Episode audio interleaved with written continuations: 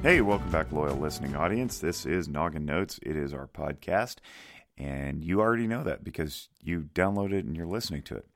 You know, something else you can download is Audible. Get the Audible app and go log into audibletrial.com slash noggin notes. And you know what? If you sign up for their free 30-day trial, not only will you get a free audiobook, but you'll be helping out this podcast. I've already done it. Go to audibletrial.com slash notes.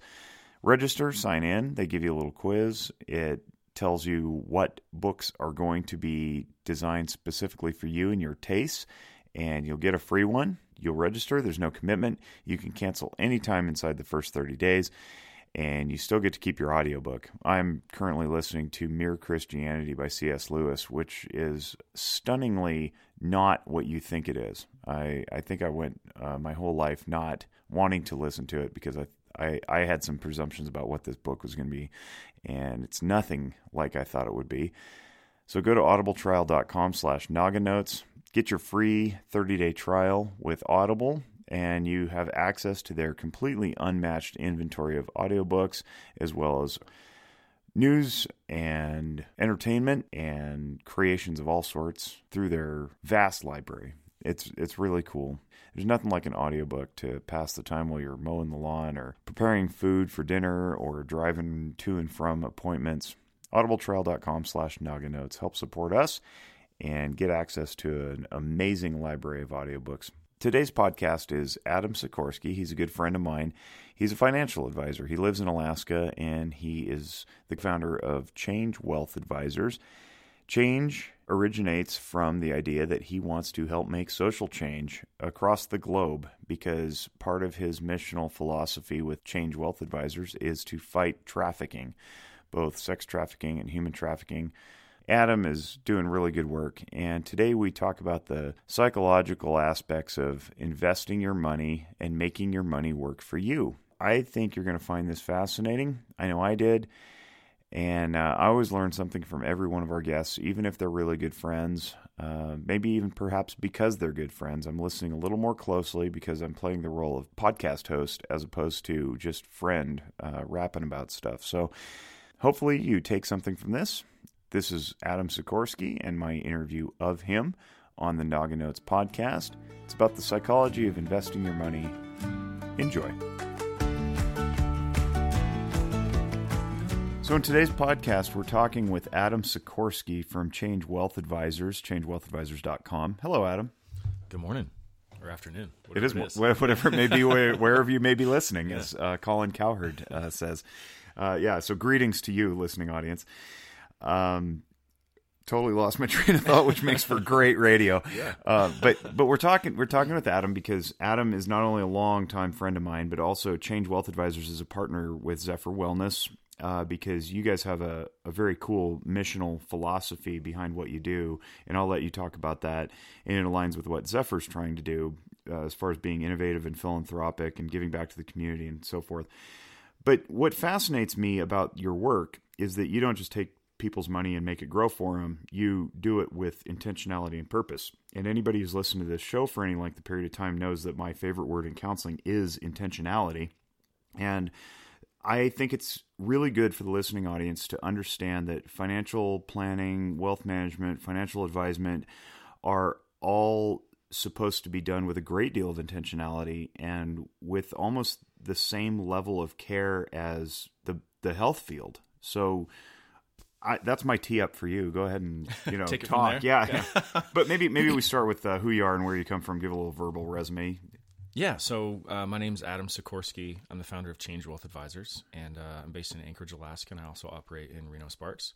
And uh, the my background is uh, I've been a wealth in wealth management for almost 16 years now. I've been investing for about 26. I didn't know it was and, that long. That's yeah, crazy. So I started uh, 38. Time at the, flies. At the recording of this podcast, I'm 38 years old, and uh, started investing when I was 12. And it was something that fascinated me on an intellectual side. I'm a kind of a math geek a little bit, or was at one point in my life, and um, so investing uh, was interesting to me. And you know the exponential function, compound returns, it sort of clicked at a young age, which is uh, strange for that to click at a young age. Um, but so uh, yeah, I had a very positive experience, and I think because of that positive experience, I was fortunate enough to pursue this as a career. And um, early on, you know, my my experience, I think, like most, was that I viewed investing as uh, the purpose of it was to make money and to make money turn into more money, and that was the goal. And so I was getting up every day as a kid and monitoring the markets and uh, researching mutual funds and stocks and all sorts of things. And over the course of that journey, you know, my collegiate education as well as you know professional experience, started to realize that it was completely different. And most people still focus on uh, the text of investing, which is uh, rates of return and contributions and stocks and all of those things, and what's a good investment and what's going on in the economy. Um, but what really matters is uh, what finances support, and what finance mm. support is ultimately your personal life, and what drives your personal life. In my belief, um, or from my perspective, is uh, driven by your internal value set. So the conversations that I lead off with people traditionally when people come to me and we start speaking for the first time they lead off with how much money they have to invest they ask me what my minimum is uh, and my minimum is based on a personality connection not how much someone has to get started with and or has to invest um, but they usually lead off uh, with finance as part of the discussion because that's what they think it is right that's what we've been we've been coached to yeah. believe it's, it's yeah. about how much do you have and um, there's there's some level of, of concern that you know I don't have enough. You know, I'm not worthy. I'm yeah. not worthy of your advice because uh, I only have X amount of dollars in the bank, and I don't I don't even want to throw numbers out because it will or, um, artificially craft people's uh, sure. Or I'm or I'm more than worthy because I have a certain amount. Oh, that and yeah, uh, sure. that's always fun to to play with uh, or uh, dismiss. yeah, um, I I, uh, I want you to talk about text and context because I think that's really important. There's a conversation we had last night uh, as soon as you got into town, and it was something that I it very much closely parallels counseling, mm-hmm. Uh, and it was something I had not even considered with regard to how uh, investing works. So, talk talk a little bit about text versus context, and then, um, if you would please explain the the whole like structure of inviting somebody into this process because you say you, you you make this decision based on personal connection, not based on somebody's bank account. Um, so help help us understand what that is and why why this is the new emerging wave in, in financial investment.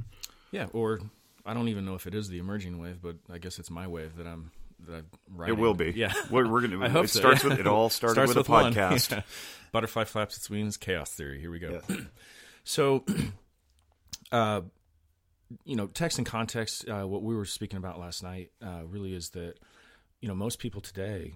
Uh, predominant form of communication is text, whether via phone or email, and uh, communication is you know uh, universally uh, the majority of it's through body language. Uh, everybody understands, no matter what culture you're from, no matter who you are, where you are in the world, and how old and young, you understand body language, facial expressions, and those cues. And then we speak, and we have tone and language, and then we have the written, our, our written language. And so, um, we, in that order, by the in way, that order, in that order, in that order, and uh, in the last five or ten years, that has completely changed. Where our focus of communication is text, and so we have no context for what a lot of people say. Uh, I can shoot a text to someone says, "Hey, you're a dummy," and that means one thing. But if I put an emoji on it, depending on the emoji that I use, can mean a completely different thing. And the reason why the emoji changes it is because it provides a cartoonish uh, facial expression, right? Which everybody universally understands, which is why those emojis work and actually help bridge the gap of the shortcomings of text communication. And, and I've and I've talked a great deal on this podcast about emotional functioning and and uh, Carroll Izard's work. You can check out more if, if you're just joining this podcast for the first time now.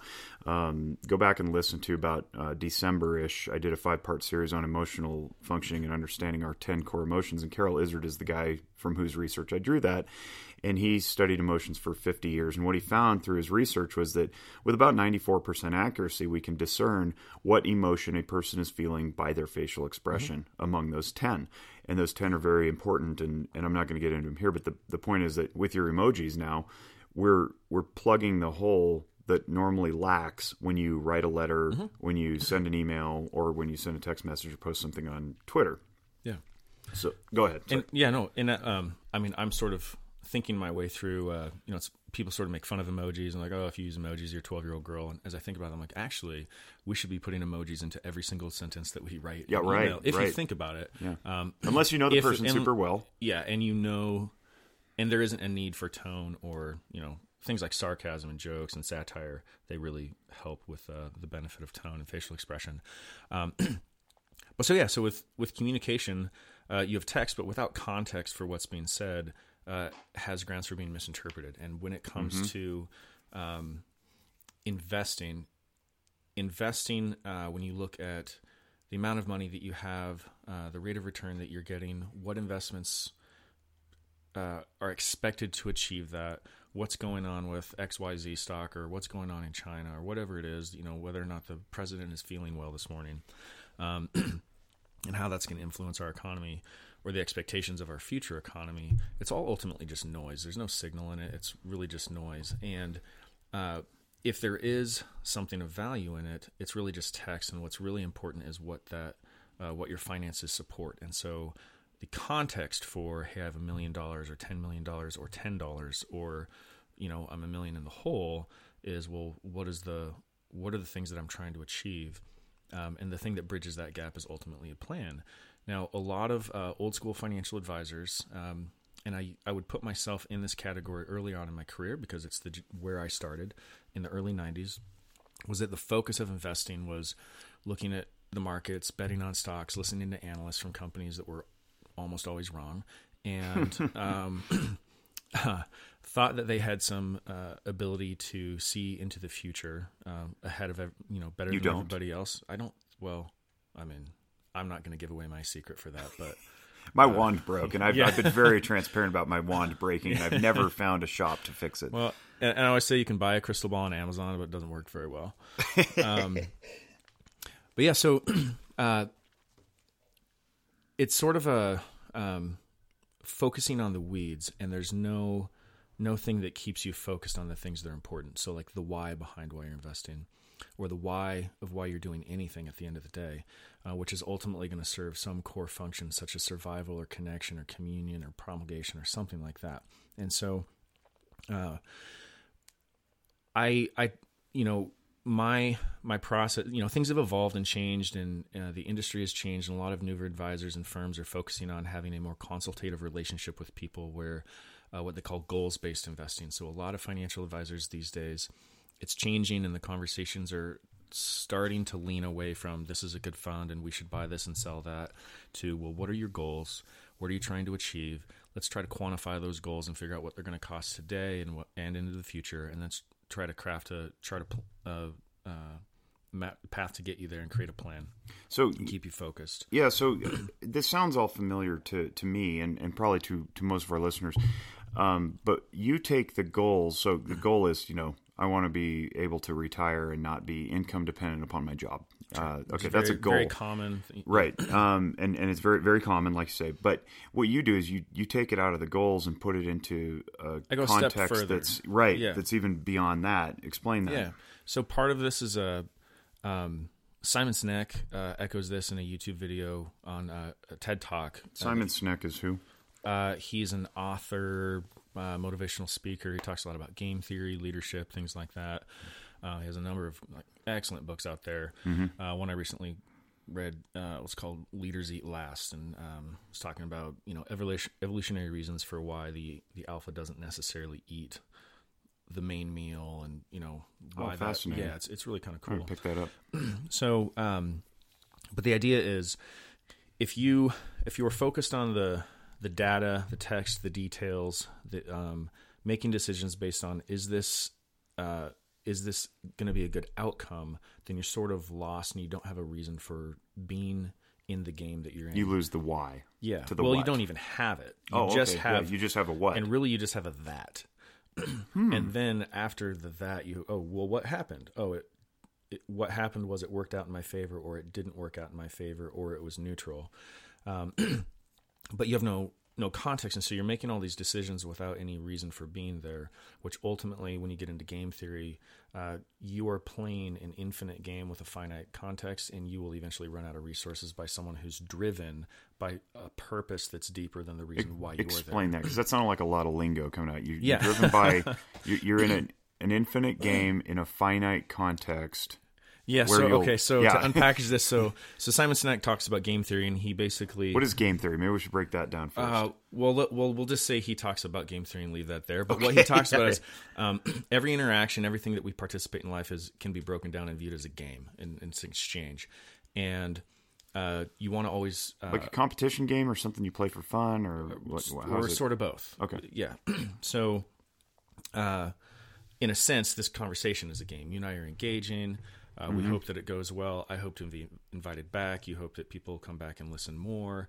And as long as we play the right way, things are going to go in a positive way. Oh, so so a game in in in so far as there there's rules and there's expectations Yeah. of what the players are going to do, not necessarily that the, somebody's going to beat the other person. Yeah. Okay. So so Si- Simon Sinek he basically says there's finite games and there's infinite games, and a finite game is a a game that has a set rule, uh, uh like baseball. Baseball, nine innings, team Yep. with the most runs wins. wins, and then you play until if you're tied at the end of nine, you play until someone out outscores. Which the is the beauty of baseball is that it's untimed, and I don't care what you think about that. I'm right. So, so in a finite game, there's uh, there's agreed upon rules. Everybody comes and it's an it's a stable environment because everybody's there for the same reason. It it starts, it ends, and it's done. An infinite game is one that goes on in perpetuity. So things like survival and promulgation and economics and things like that. War, um, uh, the Cold War, for example, was an infinite game being driven by values. So democracy versus communism, and it was actually a stable environment because the participants in the Cold War were driven by infinite values life, liberty, and the pursuit of happiness. Those don't go away. They were there before America was here. They're, they're going to be long here after all of us are dead someday. And so values live on infinitely. They've always existed and always will. And so if you're playing a game that's driven by values, you are approaching what you're doing with an infinite mindset. Like, Wow, I'm okay. here with staying power no matter what the short term uh, fluctuation or environment is. This is why companies have mission statements correct. Okay. And and value statements and specifically. Yeah, and so if a if a company truly lives those out, uh, bringing it down sort of to a more micro level to a company, um, they will have staying power in an economic environment that other companies won't, and the companies that are not playing based on uh, values, but they're be, they're they're playing based on profit, maybe for example. profit imitation, uh, chasing a competitor, Yeah. whatever it might be. Per- performance for the shareholders. Yeah, so or, so let's think about uh, let's say Amazon right now is you know arguably one of the largest companies on the planet, Mm-hmm. and uh, you know Jeff Bezos is he's got all these things that he wants to do and he's driven, Mm-hmm. and then there are other people out there who look at that and go, hey, that's a really cool thing. I'm going to copy that and do that too. Well, they're not driven by the same thing that he's driven I by. gotcha. So eventually, if things get completely, really, really challenging, they will run out of staying power and give up. Okay. So they're they're approaching economics, business, participation in the game that is economics with a finite mindset. It's resource driven as opposed to values driven. Right. And so I I come to the table and I look at okay, well, goals are finite. They uh, goals based investing is way better than market based investing. Timing, trying to pick actively managed funds, whatever it is, the hot stock of the day, guessing where the sec, you know, what sector, what country, what's going to happen, what's going to give me the highest rate of return. Um, all of that is sort of the uh, that or what based investing. You know, just the the noise in the text and the minutia. Um, and uh, a lot of advisors now they're again they're talking about goals. What are the things that you want to achieve? Let's try to get you there, and then figure out how much you need to invest, the rate of return you need to achieve. Figure out an investment portfolio that's designed to get you that, um, hopefully, and that's all good, um, but it lacks purpose. And so I've, uh, for example, I had a conversation with someone who It almost also is, if I may interrupt it, it almost invites an "Are we there yet?" Um, checking on things, all like a nervousness, where if you're values driven, you don't have to worry about the outcome because you're going to be there no matter what. But if you're um, text driven, like you're saying, you're you're, you're goal driven, you, you might be tempted just to constantly be checking are we there yet did we get it do, do, did i make my nut did i get to the Oh, you know- absolutely, which causes anxiety, causes all right. sorts of things. So, I mean, if you watch um, any sort of financial media, which is really no different than in any other form of uh, today's news entertainment, um, it's everything is headline headline driven, limbic driven, emotionally driven. Um, anyone who listens to this podcast knows that emotions are quite temporary; they're a wave, Mm-hmm. and they eventually settle and go away. you've been listening thank you Yeah, um, at least to to you and others. And so, uh, so if if what they are reporting is based on generating that response, th- that is a temporary article that they're giving you, which at the end of the day is meaningless. They know it, and they have to give you another emotional high, keep you in an emotional often state. quite literally at the end of the day because at the end of the day that news may no longer even be valid or current so Yeah. if i'm or wasn't when they were reporting good it. point yeah because things move so quickly Yes, and so they react rather than respond. They, you know, the 24-hour news cycle, they are under, uh, you know, ratings-driven, financial-driven pressure to to report rapidly. Um, but without without going deep into that, um, the the type of news that they release is very uh, it's very noisy. None of it is really meaningful or valuable to an individual and their level and what they're doing, um, uh, and it gets people completely tangled up in knots. But uh, it you know at the end of the day, if you're focused on goals, you know if I sit down in front of someone as a financial advisor and say, hey, well, you know, Jake, what are your goals? What do you want to do? Oh, well, I want to retire someday. Okay, cool. Well, how what's your cost of living? Okay, well, you know, we do some math. Um, that's great, except for I have no context for why he wants why you want to retire. I, I have no context for why you want to be financially independent within a certain time frame, or why you want to work indefinitely, or why you're Right, doing uh, the work that you're doing yeah yeah yeah all that if you yeah, I get it. if you walk out the door, is that going to be meaning uh, a, a life that lacks meaning, even though it has financial stability? Um, I've sat with couples who uh, they said, "Hey, we each uh, this one's easy because it's huge numbers and it's and it's lofty." Uh, but I, I sat with a, a couple who they're both neurosurgeons, and they said, "Hey, we want to have." Uh, you know, in 20 years, we each want to have $10 million and we want to peel off half a million dollar income each. Here's where we're starting. Here's our income. Can we do it? And so I did the math and I was like, at the end of the day, you're going to have to break yourself in half. And you, you can, but you're going to have to break yourself. Um, you're going to have to live super lean, you know, based on what they make. Um, they could maybe pull it off. Um, but I said, where did you come up with, you know, 10 million each? And at the Nice the- round number. Well, like, yeah, exactly. I mean, that's all it is. And so I said, well, we want to have a really nice life and we want to live on a, you know, this type of life. And what if something happens and we, you know, we have to be put in a care facility? That's going to be expensive. I was like, okay, well, we can quantify all that. But what happens if you, what, what, what if maybe that only costs four million instead of 20? Um, and what if you spend your entire life breaking yourself and sacrificing, living um, a very modest life to get to this posh life at the very end, and you get there and it's empty? or like, you not- don't get there because you broke yourself in half. It's- Yeah. it's, wholly unsatisfying because yeah. you look back on the forty years that it took you to get to the to the nineteen that you got left. Yeah. and and it's just seems stressed out, die of a heart attack, stroke, and Totally, that's it. Yeah. totally, yeah. And so, um, so at the end of the day, you know, with them specifically, I went through my process and I helped them realize that they didn't need anything close to that to have the life that they wanted, and and they have the desire to have a pretty nice life, or by most people's standards, um, they have the means to do it. They've sacrificed with time and education and, you know investment and, and what they're doing professionally, um, but when we talked about what they're, you know, I said, hey, before we talk about finances, goals, and all that, what do you want your future to look like? Like, paint me that picture. And this is the the stage where I take it beyond goals uh, to a higher level that I call vision and values. So I say, paint a picture of what you want your future to look like. Like today's retirement date, you're going to do something for the rest of your life. Tell me what that looks like. Just paint the picture. Um, How often do you get a blank look or silence from your clients when you ask them that? Well, typically I do it on a worksheet. So I'll have a conversation with someone, and then if they want to move forward with me, I'll say, "Hey, I have a worksheet, a process that I go Oh, through." okay. So you you, So pre, I start. preload them. Yeah, I basically say to move forward with me to be to become a, a client who I'm going to serve. Uh, there's a process, and so if they want to engage and say, "Hey, I want to go to the next steps," I, I spoke with you. I'm comfortable with moving forward. Um, let's see how this goes. Uh, we start with vision and values. So I send them a worksheet, and they the in writing, they're painting a picture of what they want their future Okay. to look like. Okay. So this And- isn't dropped in on their in their laps No, no, like no. Well, so- sometimes it is. You know, if it's in my living room, they're playing with my dog, and we're having that conversation. Um, By but, the uh, way, what do you represent? What? yeah, yeah. Tell me your deepest, darkest secrets now. Um, so I'll send them a worksheet that basically says paint your paint your picture of what you uh, paint the picture of what you want your future to look like. What's the vision? Because we can, we have the ability to negotiate with the future. We can't control it, but we can negotiate with it. And That's a cool quote. I might steal that. I'm pretty sure I lifted that from Jordan Peterson. Oh, okay. Um, yeah, it's not my own. um, but it really resonated with me.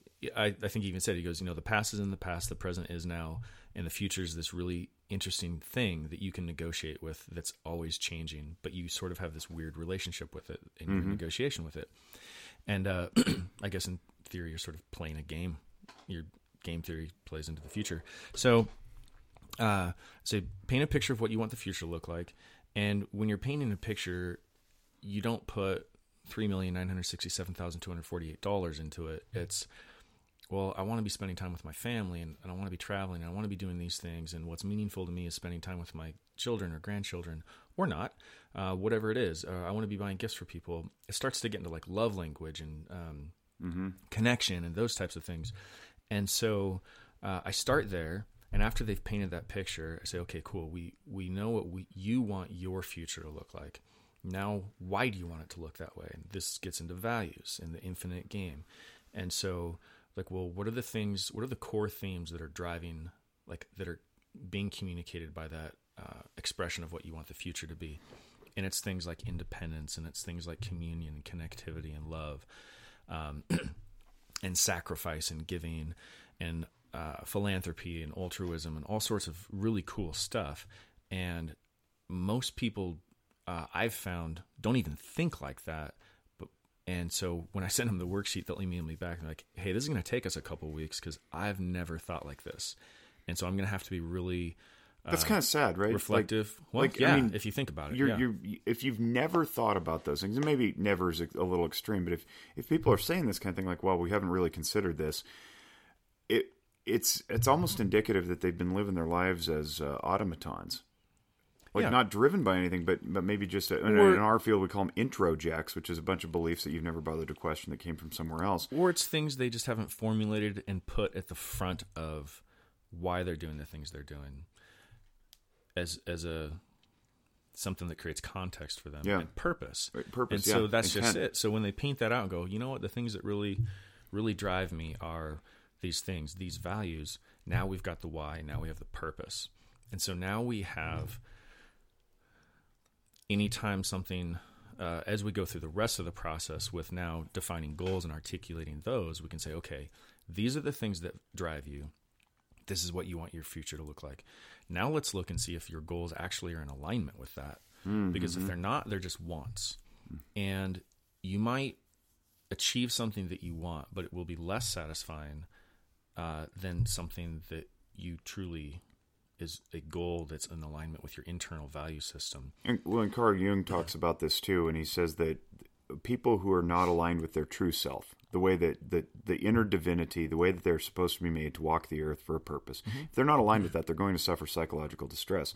And I'm hearing the same type of distress in financial management, financial planning, uh, investing. Because I roll those all into one. I know you don't, but I do because I'm a layperson. But when when you're talking about planning for the future, if your if your values are not in line with your with your wants, you're going to have some measure of distress, even if it's just this emptiness that you're not really getting what you want. Is that accurate? Yeah, and I well, and so to use a different um, industry, look at uh, sports and entertainment.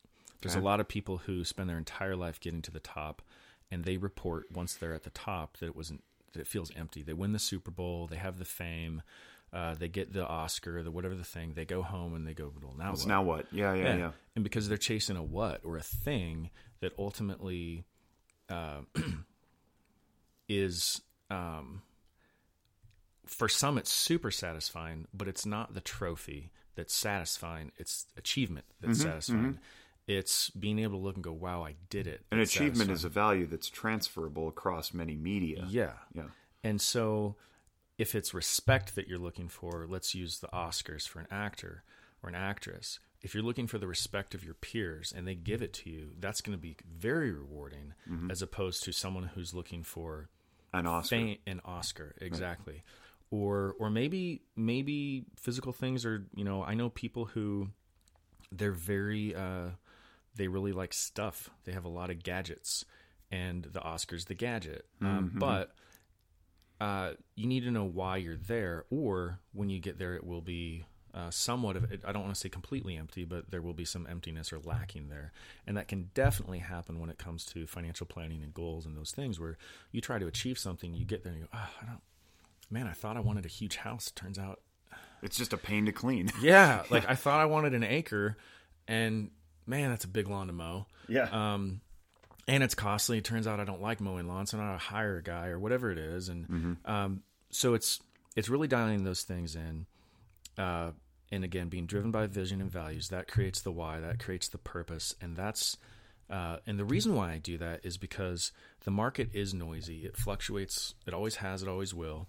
And sometimes it fluctuates wildly these days because of the mechanics of what is involved in trading. Uh, 60% of the volume of the market is computers, trading with computers, not people. It's rules based algorithms, and those algorithms get things wrong, and they get them wrong to a, um, when it comes with market pricing and uh, and things like that, they get them wrong to a more extreme, uh, uh, an extreme degree than people get them wrong with respect to their response. And so we have more volatility and more volume or greater ranges of volatility. The returns are still within normal ranges historically, but the volatility is higher. And so uh, that's fine for a computer because a computer has no emotional Computer center. doesn't care. It doesn't Yeah. care. It's, it's just math. It's just numbers. But we react emotionally, and so we th- we see a lot of volatility, good and bad, and uh, we respond emotionally. And so we respond emotionally to a, a very big day in the market uh, with optimism that is not necessarily realistic. We respect to a huge down day in the market with pessimism that's not uh, not necessarily warranted to that degree. And then all of a sudden we start making decisions from an emotional state with the side of our brain that isn't designed to make decisions. It's on Correct. the wrong side of the brain, and we get turned around. And so, knowing that, my belief is that you have to have you have to know why you were there because uh, the stock market and the bond market and real estate and precious metals and all of those things, uh, it isn't it's it's an infinite game. And if you're approaching it with a finite context, you will run out of resources, whether it's financial, emotional, uh, whatever it physical, whatever it is, as opposed to if you go, hey, I know there's volatility or I know there's stability or whatever it is. There's there's all sorts of different approaches to investing and portfolio building, but um, I know why I'm here.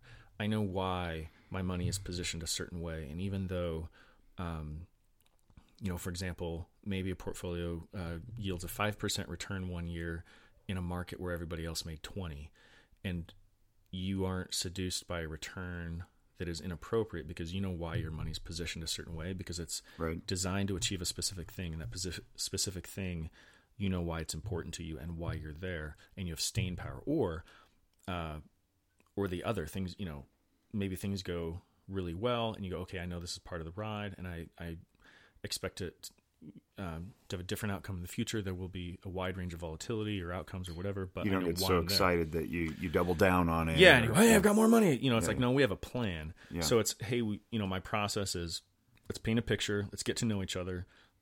Um, as much as you are comfortable with me knowing you, let's define your values so I know who you are, so that for myself and my business practice, I'm aligned with someone who I share values with. Um, not political positions, not faith, you know, in religious positions, but values that I connect with and align and understand. Um, because I'm working to serve those at the end of the day. I'm using my expertise in partnership with someone on, who's someone at the same table, not on the other side of the table, but at the same table.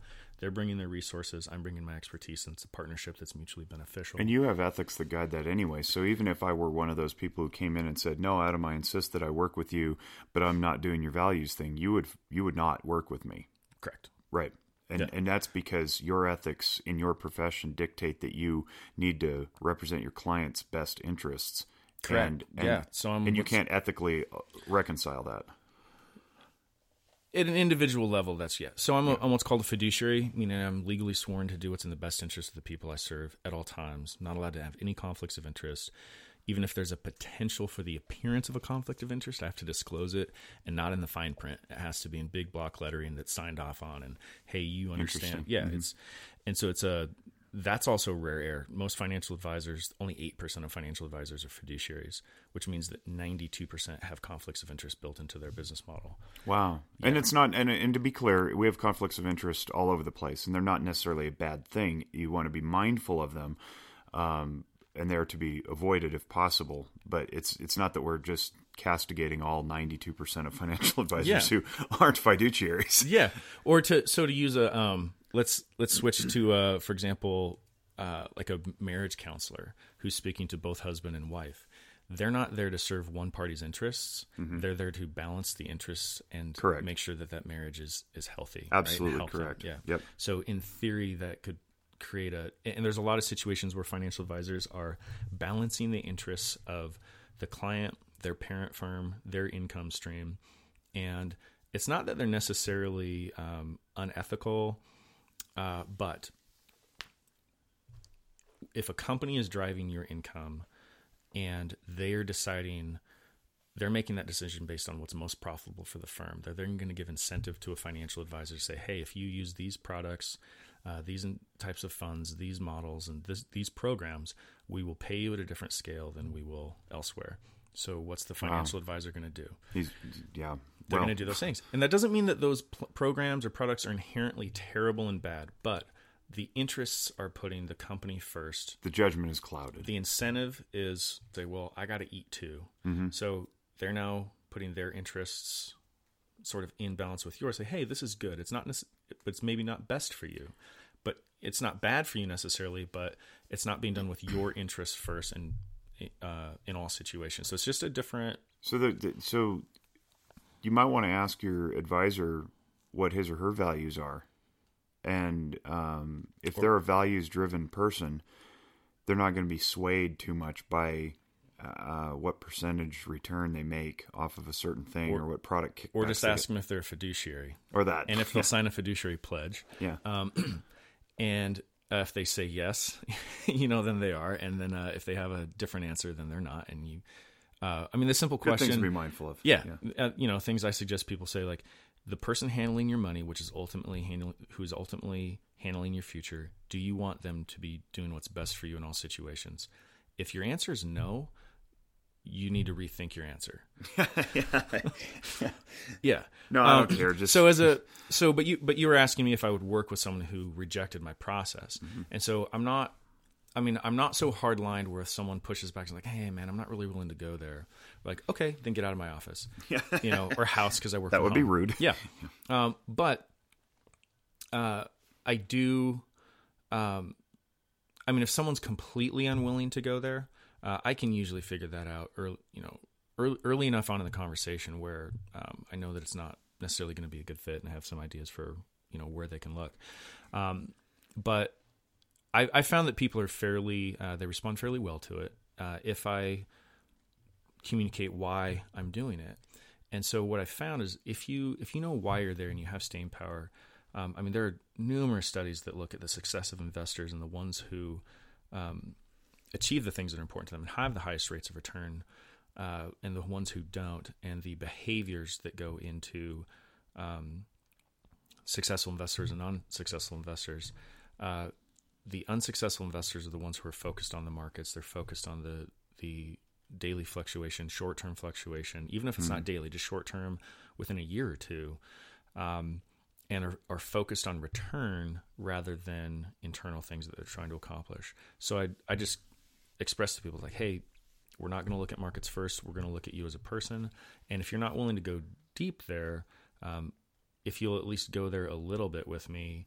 Um, then you know I'll, I'll, sort of meet you in the middle. But if someone's completely unwilling, then and they're and they're unwilling to listen to why, I'll say, listen, I I have a job mm-hmm. and I I have to make sure that you. I mean, I'm serving you, mm-hmm. and I'm partnering with you, and so partnership requires trust. It requires you know we come to to the table together, and I need to know why I'm getting up in the morning. uh, so that you can be successful. Because what rewards me at the end of the day is not a, a big paycheck. What rewards me is seeing you spend time with your grandkids and realizing the things that are deeply important to you because that's deeply satisfying to me. And that's that's the why behind why I'm here. Yeah. Yeah. I want to spend some time uh, talking about because we've co- we've covered the financial stuff and that's really good and I think that's very good information. It's good for me to hear. I, I'm learning a ton. I want to shift a little bit into your company and why you're doing what you're doing in the in the style that you're doing it because you have a, a community give back that's very very important and I think now's an appropriate time in the podcast to have you share about that philanthropic side of your business. So you you call it dual mission though or dual what is it? Dual mission. Dual so, uh, most I'd say businesses have a traditional business practice and focus, mission, uh, philosophy, uh, and uh, ours is that we can do uh, a professional for-profit enterprise that also has a dual mission of philanthropy. So specifically, uh, the issue of child sex trafficking is something that crossed my path when I was living in Los Angeles, and there was an organization called Zoe International that uh, was fighting uh, sex trafficking in Chiang Mai, Thailand. And what they do is they go into these villages and rescue uh, children who are enslaved, rehabilitate them. Um, educate them and uh, do their best to provide them with a bright future. And that's something that I didn't even really realize existed uh, when I was living in Los Angeles. This was when I was in my early 20s. And uh, when I moved uh, back to Alaska a few years ago, uh, it crossed my radar on a local level.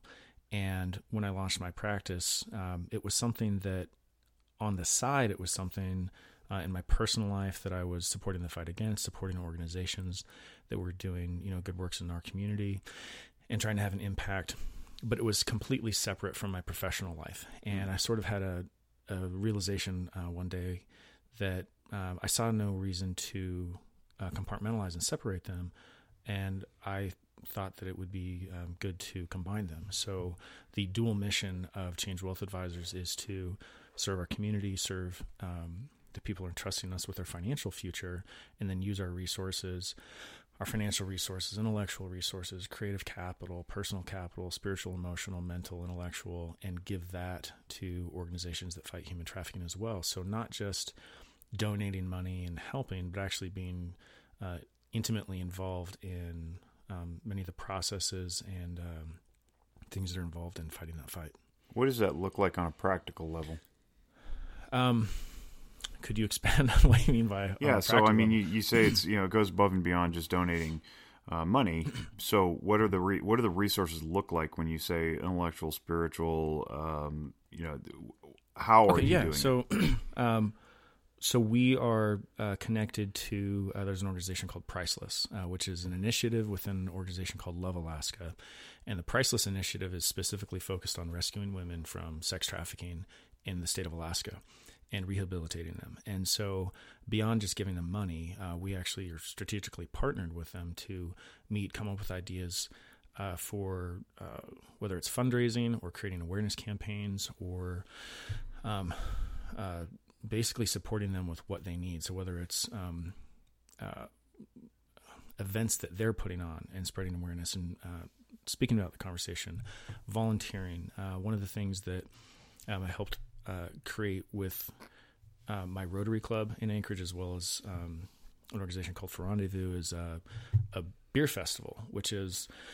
basically celebrating Alaska culture, cuisine, and those things. But we use the funds to um, support Priceless and not just cut them checks, but actually identify uh, impactful projects. So the funds we raised this year, we're targeting um, purchasing FBI designed laptops to go into the dark web and uh, identify victims of human trafficking in the state, Oh, wow. rescue them out, as well as provide training to a cyber team to use those laptops, Wow. know how to identify people. So more than just like, hey, here's a check, but hey, how what is it that you need, and how can we involve ourselves in that? So being part of the cyber team training, recruiting for the cyber team training, um, really doing whatever it is that those organizations uh, need. you're you're volunteering yourselves uh, to help brainstorm. So instead of, I'm, I'm picturing this like instead of just writing a check to an organization, you would participate on the on the boards and councils that they hold uh, for you know public feedback, brainstorming, Correct. strategic planning. That's really cool. Yeah, as well as connecting other people who might be um, uh, interested in supporting them as well. So, um, you know, a derivative of the beer festival was that you know, a lot of the brewers in the state of Alaska didn't even know that it was an issue, but then by participating in our beer festival, they became aware. The awareness is inherent in the yeah. whole program itself. Yeah. yeah. that's cool. And then through that, they are now asking questions. Well, how can we support? How can we get involved? It's like, oh, well, we can um, brew beer and sell it, and use those funds to sure. buy more laptops, or buy clothes, or build a facility, or whatever it is. Mm-hmm. And so it's it's really more than again just cutting a check and being isolated from it, and being directly connected to it, and connecting others so that there become there it becomes a local effort, community effort, where everyone is bringing themselves together to uh, support the people who are victims of it and really ultimately eradicate it. I think there's a a value in being able to head up an organization because we do this something similar with Zephyr. We we try to partner with as many community organizations as possible to to do exactly what you're talking about. It's not just um, writing checks because because that's easy. It's yeah. uh, it's harder to involve yourself in the daily ongoing conversations about what what will be best for the organizations mm-hmm. that you're trying to help and then giving them feedback from a different perspective plus it, i think it just looks cooler to say you know my my company logo is on that um, flyer for that event or that fundraiser as opposed to just my name as a person i think it, it also brings a, a culture to the organization um, we have more employees than you do, but the idea is that you know our employees now are inherently invested in all these mm-hmm. uh, partnerships. So, you know, I as a business owner, you as a business owner, we have to be judicious in choosing these things because we want it to reflect well on our employees. and We want our employees to be invested. Um, but ultimately, I think that that almost uh, I, I hesitate to use the word corporate, but but the corporate partnerships I think almost bear more weight because it sounds cooler when you're a for profit giving your stuff away than if you're a nonprofit uh, where everybody expects you to give it all away. Yeah. Well, so the other, you know, the other thing is it's far more, I'd say, enriching and rewarding because when you're involving yourself yeah. in whether it's events or causes or education or counseling or mentoring or just spending time with people, whatever it is, it's far more rewarding and enriching than cutting a check. Um, that's a you know a disconnect. Mm-hmm. Um, mm-hmm. And it's not that those things aren't needed and it's not that those things aren't beneficial valuable and good uh, because finance is what supports all of those things.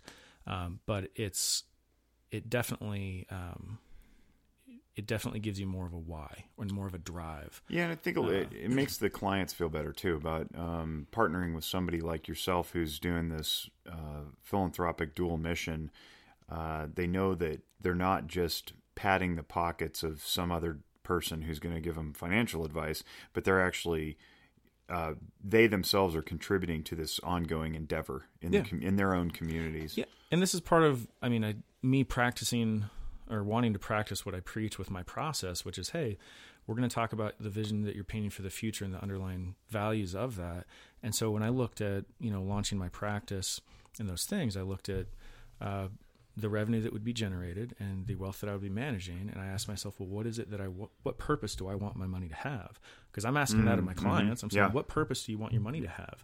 You're it's modeling not, it. Yeah, yeah, it's not just growing money into more money. It's what is this connected to? What is it supporting? And what's the purpose behind it? And so, um, you know, I have personal life goals. I have lots of things that I want to do that um, I'm going to enjoy, you know, sort of the fruits of my labor, so to speak. And I want to mm-hmm. have some fun, and I'm a very adventurous person, but I want my money to have purpose. And so that's where sort of the idea of a, uh, a dual mission, socially responsible, without being social justice warriory about it, and mm-hmm. without being like you know virtue signaling, but actually saying this is our drive, this is our core mission or our purpose, right. and um, it's highly rewarding. And yes, people connect to that.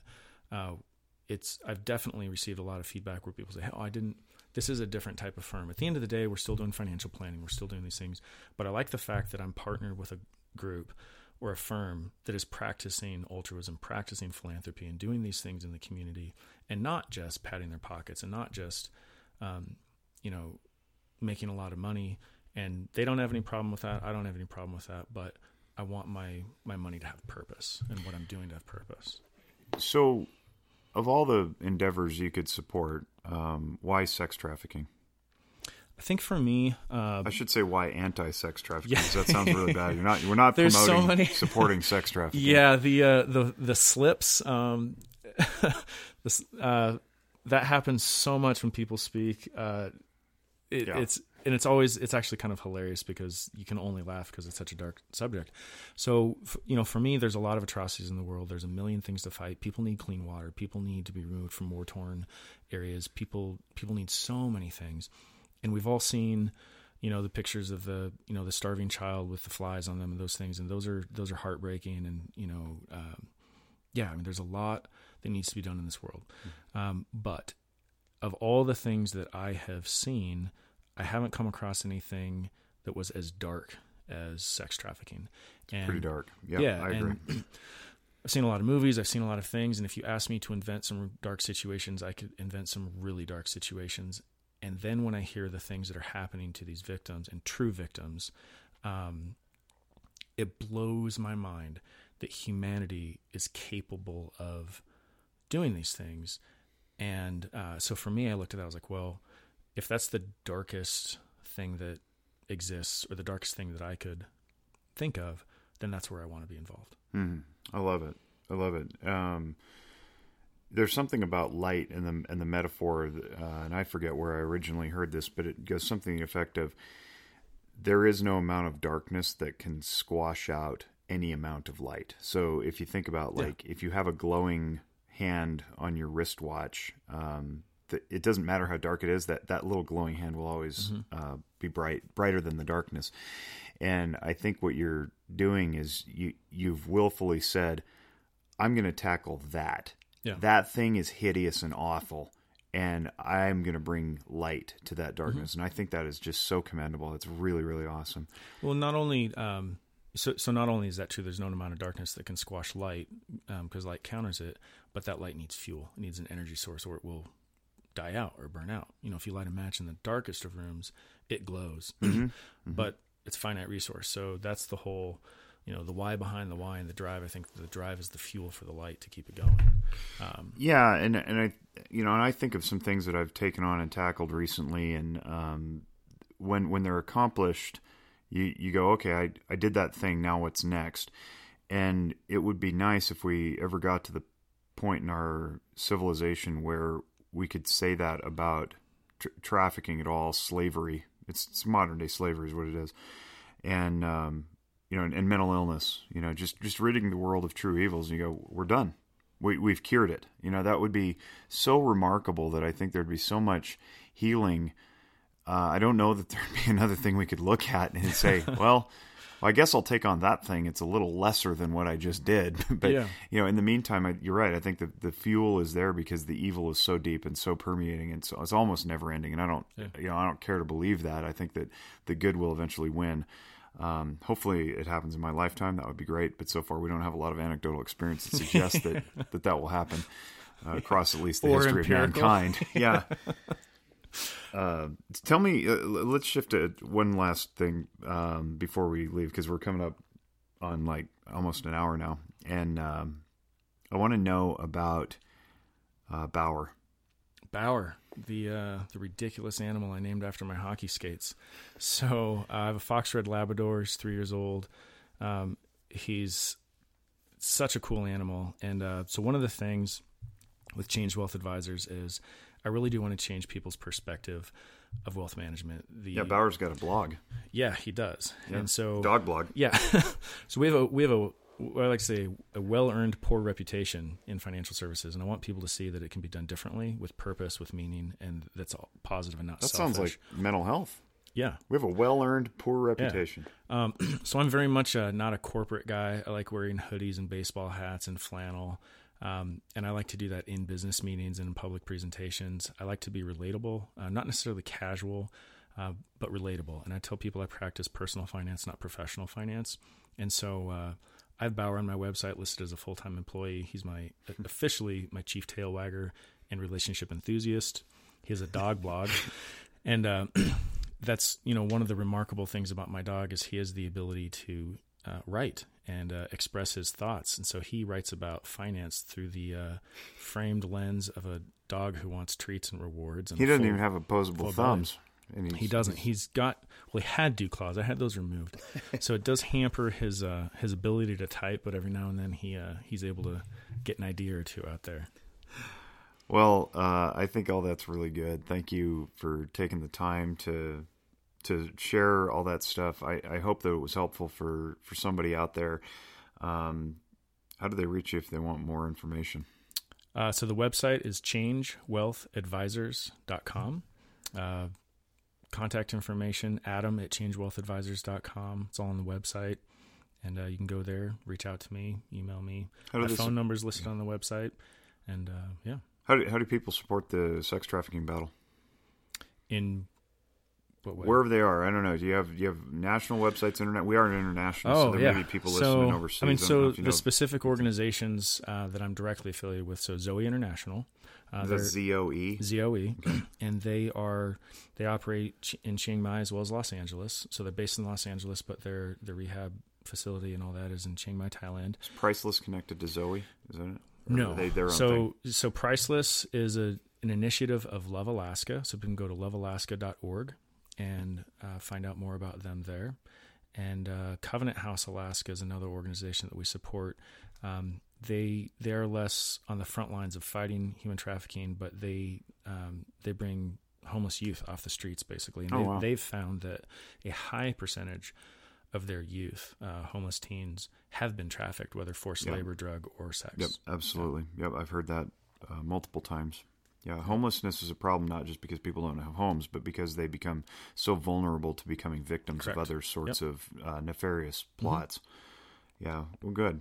Uh, so, lovealaska.org, uh, mm-hmm. uh, Zoe International, uh, changewealthadvisors.com.